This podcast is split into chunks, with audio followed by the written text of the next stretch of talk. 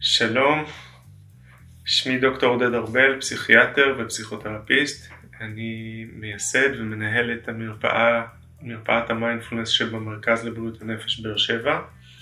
אתם מאזינים ל-Brainstorm Forecast, הפודקאסט מבית היוצר של רדיו BGU, רשת הפודקאסטים של אוניברסיטת בן גוריון. אז אה, שלום עודד ושלום לכולם, למי שהצטרף אה, אלינו לפרק הזה. אה, הפרק הזה יוקלט בשלט רחוק ולכן מראש אני רוצה להתנצל אם האיכות תהיה פחות טובה, אבל זה הטוב ביותר שאנחנו יכולים ובוזי פה איתנו עוזר לנו להפוך את זה להכי טוב שאפשר. אז הפרק הזה של ה-Brainstorm Forecast רצינו להתעסק במה שנקרא מיינדפולנס. אמ, שזה תחום שעודד תכף יספר לנו עליו ואני חושבת שדווקא בתקופה הזאת של הקורונה, תקופה של חוסר ודאות, הרבה חרדה ולחץ, אמ, זה יכול ממש אה, לעזור לנו יותר לעבור את התקופה אולי בצורה קצת יותר נעימה. אה, ועוד יותר מה שחשוב במיינדפלנס זה שזה הופך יותר ויותר רלוונטי גם בעולם של מדעי המוח אמ, ועל זה גם נוכל קצת לדבר. אז אה, שלום עודד. אה, אני אשמח אם נתחיל מזה שתסביר לנו קצת על מה זה מיינדפולנס בעצם. מיינדפולנס, ההגדרה שהכי הרבה אוהבים להשתמש בה היא הגדרה של ג'ון קבט-זין שהוא אה, החלוץ של השיטה הזאת במערב, הוא אומר מיינדפולנס זה היכולת להביא את תשומת הלב לרגע הזה אבל בצורה ממ. מסוימת, בצורה שהיא מכוונת, שהיא לא שיפוטית ולא תגובתית. עכשיו מעבר להגדרה הזאת מיינדפולנס זה ענף גדול מאוד שהתפתח בשלושים השנה האחרונות שהביא חוכמה בודהיסטית בת 2500 שנה אמ, והנגיש אותה לקהל חילוני מערבי ורתם אותה לעשייה שהיא עשייה קלינית ועשייה שקשורה בהפחתת מתח וחרדה עולם שלם של טיפול שאם תרצי אפשר לדבר עליו. אוקיי, okay, אז במה נגיד מיינדפולנס שונה ממדיטציות אחרות? אמ, שונה ולא שונה, קודם כל מדיטציה היא הכלי המרכזי שבו אנחנו משתמשים בהתערבויות מבוססות מיינדפולנס אז מדיטציה שהיא בעיקר מדיטציה על בסיס אה, חשיבה בודהיסטית, דהרמית, היא הלב הפועם של כל ההתערבויות המבוססות מיינדפולנס. אה, אבל מכאן הדבר הזה התפתח גם למדיטציות שהן גם לא פורמליות, הן לא רק אה, אה, מדיטציות ישיבה, אלא גם הלוך רוח שבו האדם מביא את עצמו ליותר תשומת לב, ליותר השתקעות במה שקורה עכשיו על פני היסחפות בעבר או בחרדות מהעתיד. אז מדיטציה היא פרקטיקה ומיינדפלנס היא יותר גישה שמביאה את כאן ועכשיו לקדמת הבמה. מעין set of mind מסוים להיות בו. כן, כן, אני מדגיש שוב את ההיבט של היעדר שיפוטיות והיעדר תגובתיות שזה אולי ההרגלים הממאירים של התודעה שלנו. אוקיי, okay, וברגע שאנחנו מאמצים אלינו את החשיבה שהיא יותר מיינדפולנס, מה היתרונות של זה?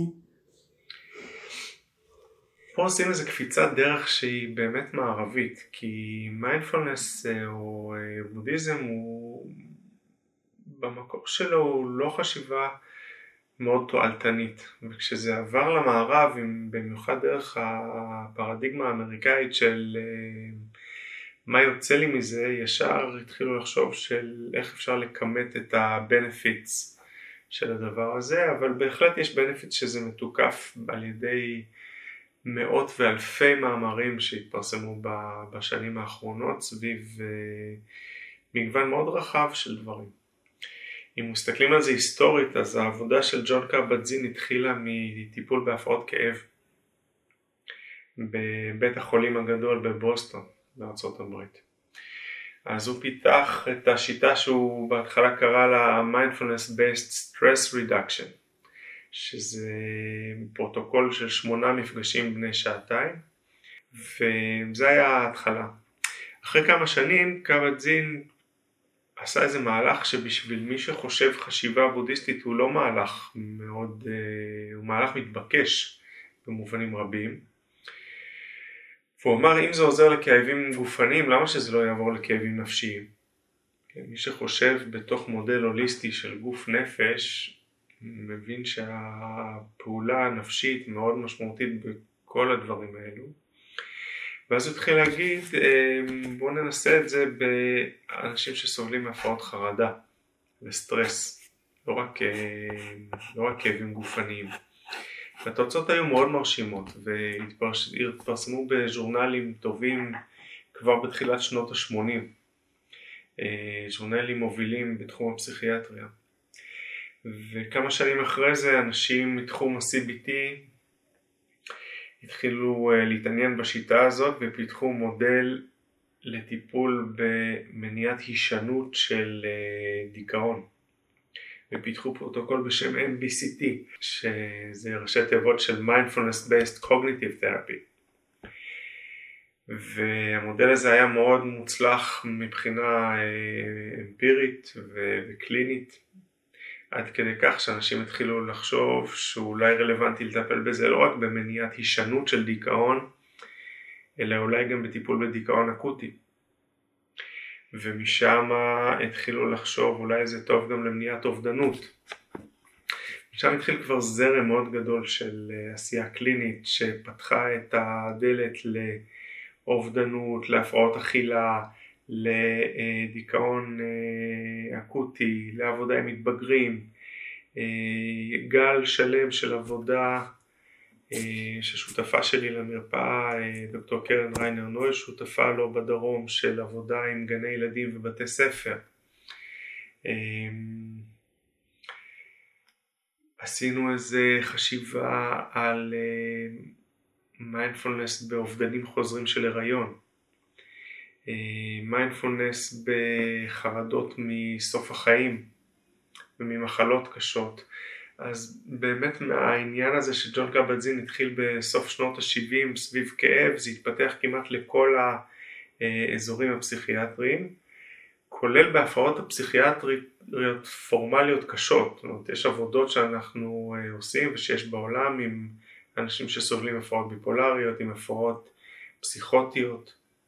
כן, המרכז שלנו בבאר שבע הוא אחד המרכזים המובילים בעולם בטיפול בהפרעות פסיכוטיות.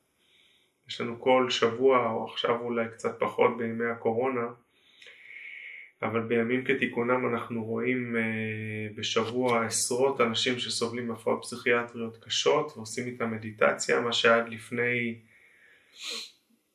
לא כל כך הרבה זמן בעיני הרבה פסיכיאטרים היה נחשב ביג נו נו. אז... ורואים בזה איזושהי, איזושהי השתפרות אצל אנשים עם הפרעות פסיכוטיות? אה, בפירוש, כי אם את חושבת על הפרעות, על, על פסיכוזה כהפרעה שבה אנשים מאמינים ל... לקולות או שבעצם חשיבה, כן, בעצם גירויים, גירויים, גירויים פנימיים שנתפסים כחיצוניים. אז אם בתוך הלוך רוח מדיטטיבי אני לומד לנהל את היחסים שלי עם גירויים חיצוניים שנעימים לי, שלא נעימים לי, אז יש בזה מפתח מאוד מאוד חשוב בתוך פסיכוזה שאולי דומה למה שהרבה פעמים רואים בפסיכיאטריה קונבנציונלית שאנשים מתחילים להחלים מפסיכוזה הם אומרים אני עדיין שומע את הקולות אבל אני כבר פחות מאמין בהם אני כבר לא כל כך מושפע או אני פחות תחת הכבידה שלהם. אז הפרעות מבוססות... פחות תגובתי עליהם. בדיוק, בדיוק. פחות שיפוטי, פחות תגובתי, שזה בדיוק ההגדרה של מיינדפלנס שהתחלנו ממנו. אוקיי, okay. יש משהו מעניין במה שאתה אומר, כי במיינדפולנס מנסים להיות כל הזמן בכאן ובעכשיו, ואתה אומר שדווקא הפרעות של חרדה או כאב, מקומות שאתה לא רוצה לחשוב על הרגע הלא נעים הזה. אז איך בעצם זה עובד? איך זה עוזר? אמ, הייתי חושב על שני דברים. אחד, הפרעות חרדה בדרך כלל קשורות בים של מחשבות שהמיקום שלהם הוא בעתיד, לא בכאן ועכשיו. כן? אדם חרד, הוא יגיד, בעצם עכשיו זה נכון שעכשיו אני נושם ו- ואני בריא ושהאדמה לא מתמוטטת לי מתחת לרגליים, אבל מחר יהיה, עלול להיות איום ונורא, או עוד מעט עומד להיות איום ונורא. אז הפוקוס של האדם החרדתי הוא בעתיד. והפוקוס של האדם הדיכאוני הוא בעבר, בדברים שקרו לי והיו ולא בעכשיו. ודווקא עכשיו הנשימה הזאת היא בדרך כלל אה, בטוחה. אז ההבאה של תשומת הלב לכאן ועכשיו אה, היא מביאה ברכה למרות שאת צודקת שהדבר האחרון שאדם חרדתי רוצה לעשות זה להיות בקשר עם הרגשות שלו. וזה אנחנו קוראים לזה הימנעות.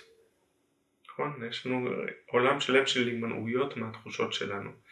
ואנחנו נוטים להימנע באלפי הדרכים שהנפש האנושית יודעת להימנע. בבריחות ל- ל- לאוכל, להתעסקות, לעבודה, לסמים, לתרופות הרגעה, המגוון האנושי של לטלוויזיה, למסך, לוואטסאפ, המגוון האנושי הוא מאוד מאוד יצירתי בדרכי ההימנעות. וטיפול בהפרעות חרדה באופן קלאסי הוא אה, טיפול בהימנעויות. כן, הטיפול שאנחנו רוצים בחשיפה בדיוק, אנחנו רוצים לטפל בהימנעויות על ידי חשיפה. אז תוכל לחשוב על מדיטציה כטיפול שהמהות שלו הוא חשיפה. כן, למרות שזה כל כך לא נעים להיות ברגע הזה, יש בזה ברכה גדולה להסכים להיות ברגע הזה. ואז לה... בדיוק, ולהפסיק לפחד מכל התחושות הלא נעימות שקורות לי. ולהתיידד איתם. אתה אה, במקצועך גם פסיכיאטר, האם מיינדפולנס זה משהו שיכול להחליף תרופות עבור אנשים עם אה, מחלות נפשיות? אני רוצה לענות על זה בזהירות כי לתת תשובה גנרית לדבר הזה זה יהיה לא אחראי, אבל בפירוש אנשים שה-well-being שלהם הוא יותר אה, מבוסס בתוך הכאן ועכשיו, אמ, שיש להם פרקטיקות שהם יודעים לעשות אותם באופן טוב והם לא נמנעים אז הם פחות מפחדים מהחרדה שלהם. אז הרבה פעמים אנשים שמתורגלים ומקיימים אימון סדור יכולים להסתפק בפחות תרופות ולפעמים אפילו לעזוב את התרופות אה, כשהם מסוגלים להתיידד עם החרדה וחוסר השקט שיש בהם. אבל כמובן שזה עניין מאוד אישי וצריך לקחת את זה לגופו של עניין ולא כאיזה הכרזה אה, כללית שתהיה לא אחראית. בטח. ראיתי גם, האמת יש סדרה בנטפליקס מאוד טובה שקוראים לה Explained אה, ויש שם פרק על מיינדפולנס שאומרים שהוא ממש משנה איזה שהם מבנים במוח mm-hmm. בדרך הפעולה שלהם. אתה יכול טיפה לספר על זה? אמ, יש כל מיני עומקים של אימון, זאת אומרת מה, ש... מה שרואים במוח לפעמים רואים אחרי תקופות מאוד מאוד קצרות של אימון שיש אה, פחות תגובתיות של מקומות שנוטים אה, להגיב לגירויים רגשיים כמו האמיגדלה וההיפוקמפוס. מה זה תקופה קצרה נחשב? אמ, האמת שהמחקרים האלה הם תמיד מחקרים שאני מטיל בהם ספק, כי בעוד שרואים במוח שינויים אחרי תקופות קצרות של בוא נגיד אה, עשרות שעות בודדות של, אה, של תרגול ואפילו פחות מזה, פעם דוקטור נאוה לויט בן נון שעוסקת במחקר של מיינדפולנס במרכז מודע במרכז הבינתחומי הראתה לי איזה מחקר שאפילו אחרי כמה שעות ספורות כבר רואים שינויים מוחיים. אז בעוד שהמוח הוא מאוד פלסטי ומבטא שינויים מאוד מהר, שינויים ברמת ההרגשה ושינויים ברמה הקלינית הם לוקחים הרבה יותר זמן ומחייבים אימון הרבה יותר מסור וממושך. אמ, אצל אנשים שמודדים, שעוסקים במדיטציה תקופות ארוכות מאוד, רואים שינויים גם במרכזים מוחיים יותר אה, עמוקים באיזה רשת שנקראת ה-DMN, ה-Default Network, שהיא עסוקה ב, או נמצאת בקורלציה באופן מאוד מובהק לתחושת העצמיות שלי. וזה מאוד מתקשר לתפיסות בודהיסטיות קדומות סביב אה, משהו שבפאלי קוראים אנטה או היעדר אה, מהות עצמית קבועה ו- ומרכזית, זאת אומרת אנחנו חווים את העולם הרבה פעמים דרך העצמי שלנו, חווים הרבה מאוד, הרבה מאוד אני. ואצל אנשים שמודדים הרבה זמן יש הרבה פחות מרכזיות של האני שבאופן קורלטיבי שאפשר לראות אותו ב-FMRI יש פעילות פחותה של רשת ה-Default Network שהיא רשת נוירונלית שפועלת כשאנחנו לא עסוקים במשהו. וכמו שאתה יודעת, כשאנחנו לא עסוקים במשהו אנחנו נוטים להיות עסוקים בעצמנו. אנחנו חושבים על מה יהיה, מה היה, מה אני רוצה, יש הרבה הרבה עיסוק בציר הזה של העצמי שהוא קורלטיבי לפעילות מוגברת של ה-DMN, של ה-Default Network. אה, כשנותנים לאנשים לעשות משהו, הפעילות של ה-Default Network דועכת. שזה אולי גם יכול להסביר את ה... למה במיינדפלנס כל כך עסוקים ברגע הזה. כי כשאני עסוק במשהו ברגע הזה אני פחות עסוק בעצמי. באופן קורלטיבי המרכזים המוחיים שמייצרים את תחושת העצמי הפעילות שלהם דועכת.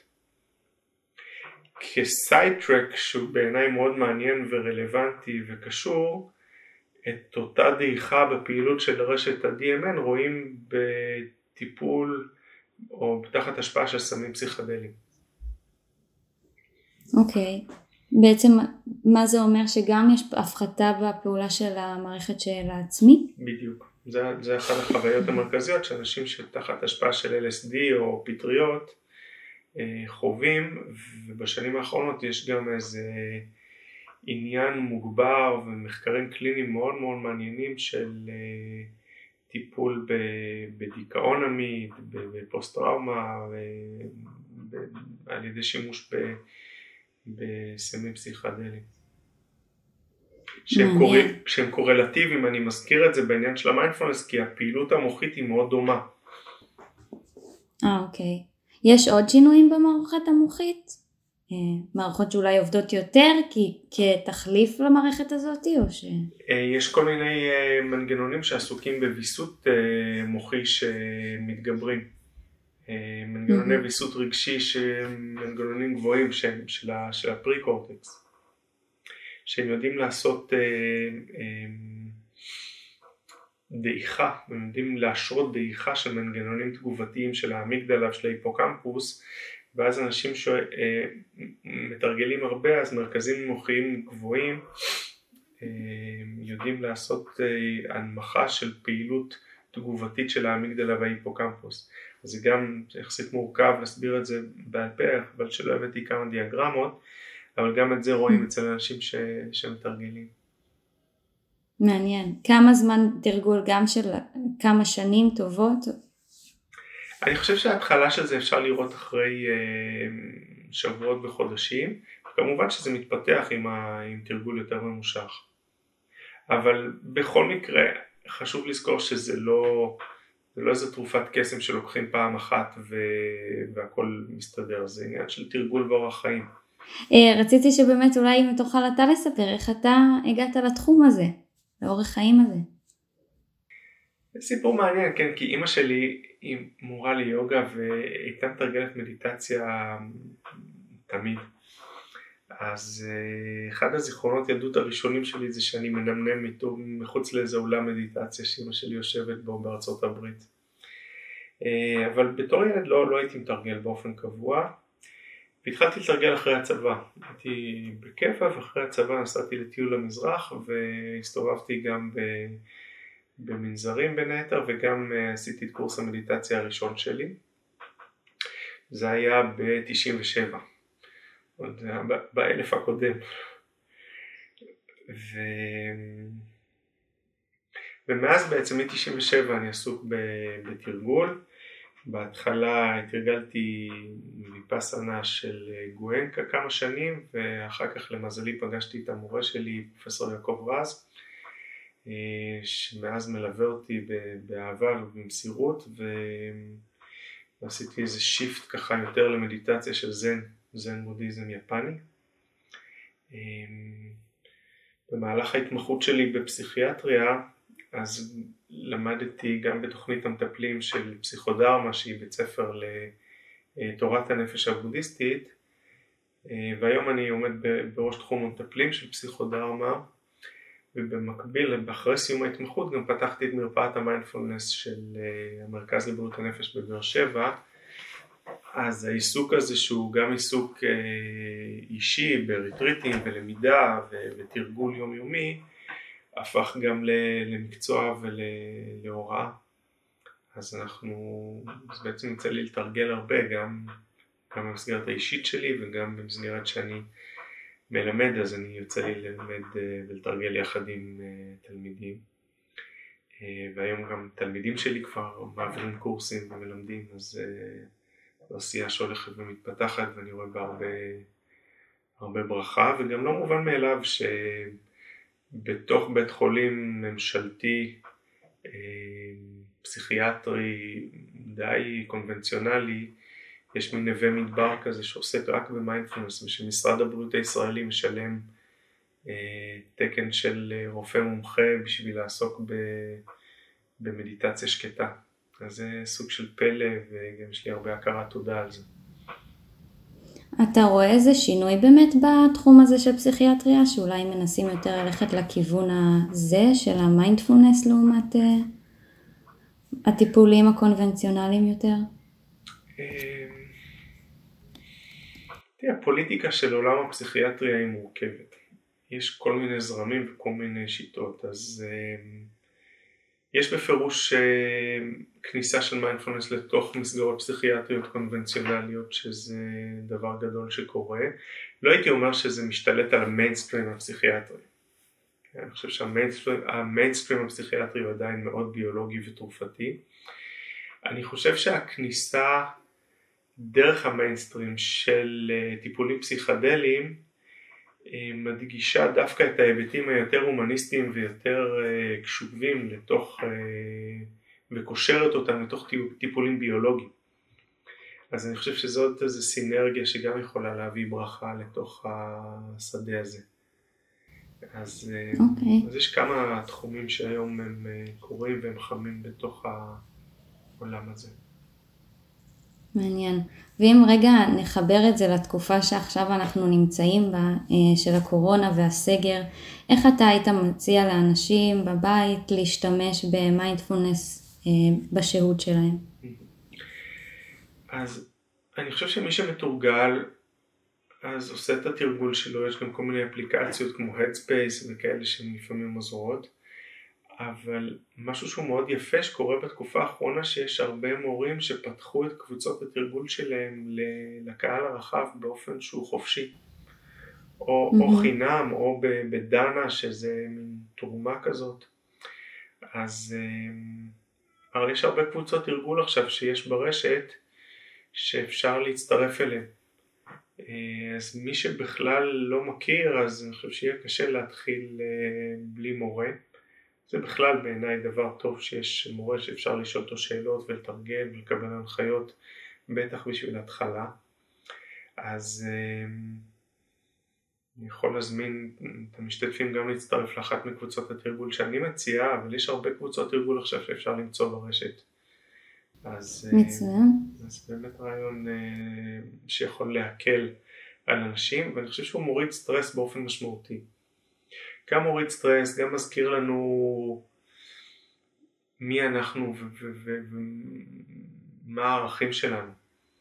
כן, אולי אני אזכיר באיזה אמירת אגב שהמילה מיינדפולנס בעצם מילה מערבית אולי אפילו לא כל כך מוצלחת למושג בפאלי, בשפה שבה דיבר, דיבר הבודה, שנקראת סאטי.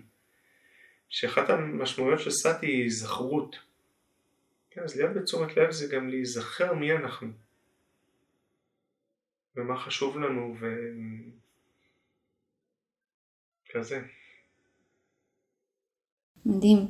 אני באמת אה, אציין פה לגילוי הנאות שאני עושה את הקורס עכשיו שעודד מעביר במרכז של מיינדפולנס בבאר שבע לקהל הרחב אה, ואני באמת מרגישה בדיוק את מה שדיברת עליו עכשיו של אתה מרגיש יותר קרוב לעצמך כשאתה מתרגל ועושה את זה ותהייה שסתם עלתה לי במהלך התרגולים, אה, אני מרגישה תמיד בתרגולים שהמוח שלי רץ קדימה, תכנונים, דברים שצריך לעשות וזה כשאתם מדברים על התרגול אתם מציינים שיש גם הרבה היזכרות לאחור. כן. רציתי לשאול אם יש הבדל בין אנשים בדברים האלה, או כן. האם חקרו את זה אי פעם?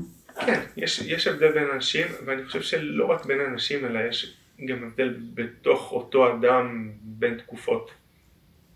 Mm-hmm. אנשים שהנטייה שלהם היא לדאוג, או להיות חרדים, אז הם חוששים מפני העתיד.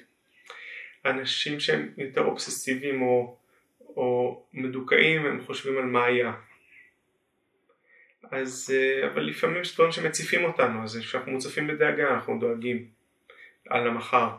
כשאנחנו מדוכאים אנחנו חושבים על מה היה וכל מיני מחשבות על אשמה, למה עשיתי ככה, למה אמרתי לה ככה ולא ככה, הייתי, האם סגרתי את המנעול פעמיים וכמו שצריך.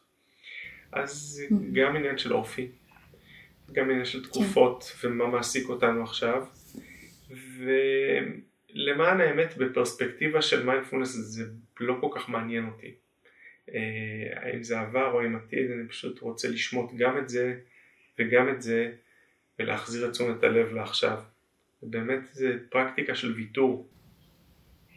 כן. לוותר על זה, אני מוותר על זה ומחזיר את תשומת הלב לעכשיו. מדהים. אוקיי, אז uh, תודה רבה, ורציתי להציע אם אתה אולי תרצה להעביר עכשיו מדיטציה קצרה של uh, שלוש דקות לטובת המאזינים, שיוכלו גם הם להתנסות בעצמם בחוויה הזאתי. אוקיי, שלוש דקות תמיד מרגיש לי כמו איזה אה, חטיף. אבל בוא ננסה שזה יהיה חטיף בריאות. כן, לחלוטין. אוקיי, אז אני אזמין את, אה, את מי שמקשיב לשבת קצת יותר זקוף וקצת אה, להיזכר שאנחנו חיים בתוך גוף. ומה שמזכיר לנו את זה הרבה פעמים זה הנשימה שלנו. אז אני מזמין את מי שמוכן לעצום עיניים ואם קשה לעצום עיניים אפשר להניח את המבט על איזו נקודה. ולקחת כמה נשימות מעט יותר עמוקות מהרגיל ואז להרפות לתוך הנשיפה ובכל פעם שאנחנו נושפים קצת להניח לדברים שאנחנו עסוקים בהם ולשים לב מאוד מאוד אל תוך השאיפה והנשיפה הזאת.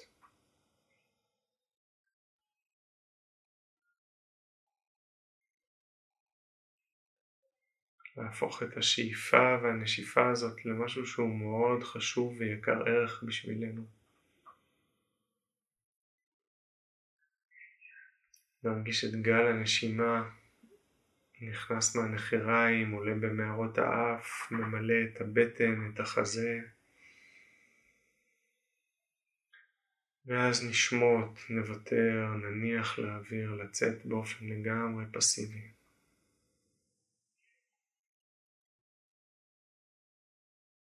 Hmm.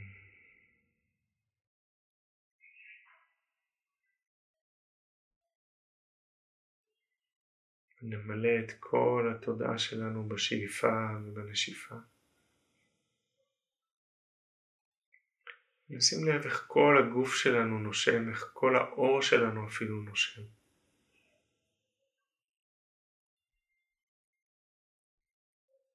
איך שכל העולם, כל היצורים עכשיו גם נושמים ביחד איתנו.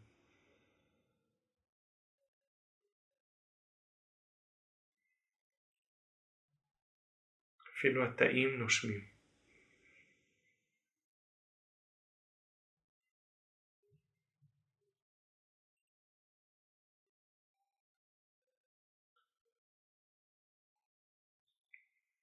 וניקח עוד שלוש ארבע נשימות יותר עמוקות מהרגיל וננסה שכל שאיפה תהיה קצת יותר גדולה מקודמתה.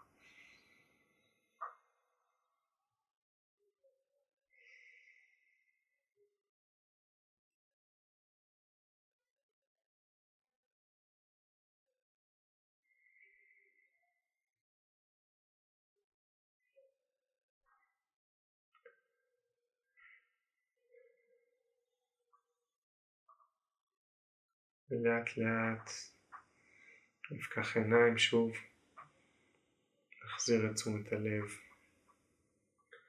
אל החדר, אל הגוף, אפשר להתמתח טיפה.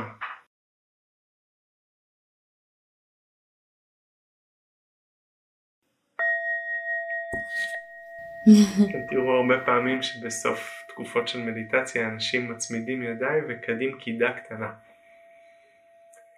והקידה הזאת היא, אה, היא לא דווקא, לאו דווקא קידה למורה, אלא היא אמירת תודה על זה שאנחנו בריאים מספיק וצלולים מספיק ועל כל אותם דברים לא מובנים מאליהם שהיו צריכים לקרות כדי שנוכל לשבת עכשיו ולעסוק בהקשבה ובשקט.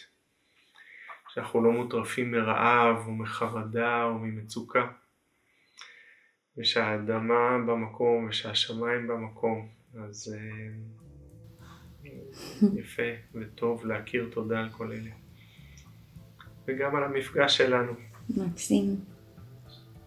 נכון, תודה רבה, באמת, היה לי מעניין ממש אה, וכיף. אה, אני אגיד גם תודה לבוזי שנמצא איתנו עכשיו כל השיחה, אה, שומר על שקט אבל עוזר לנו להוציא את הפרק הזה לפועל. ולסיום פונה למאזינים אם יש לכם איזה שהם שאלות או הערות או הצעות לפרקים כמובן שאתם מוזמנים להצטרף לעמוד הפייסבוק שלנו או רק להגיב שם של בריינסטורם BGU ובאופן כללי העמוד הזה מאוד פעיל, יש שם תחרויות על פרסים, כל מיני דברים, אתם ממש מוזמנים להצטרף. וזהו, תודה רבה שהאזנתם. להתראות. תודה רבה, תודה שהזמנת אותי. תודה לך, ביי.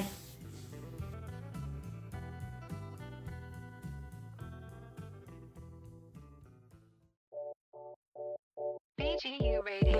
BGU Radio.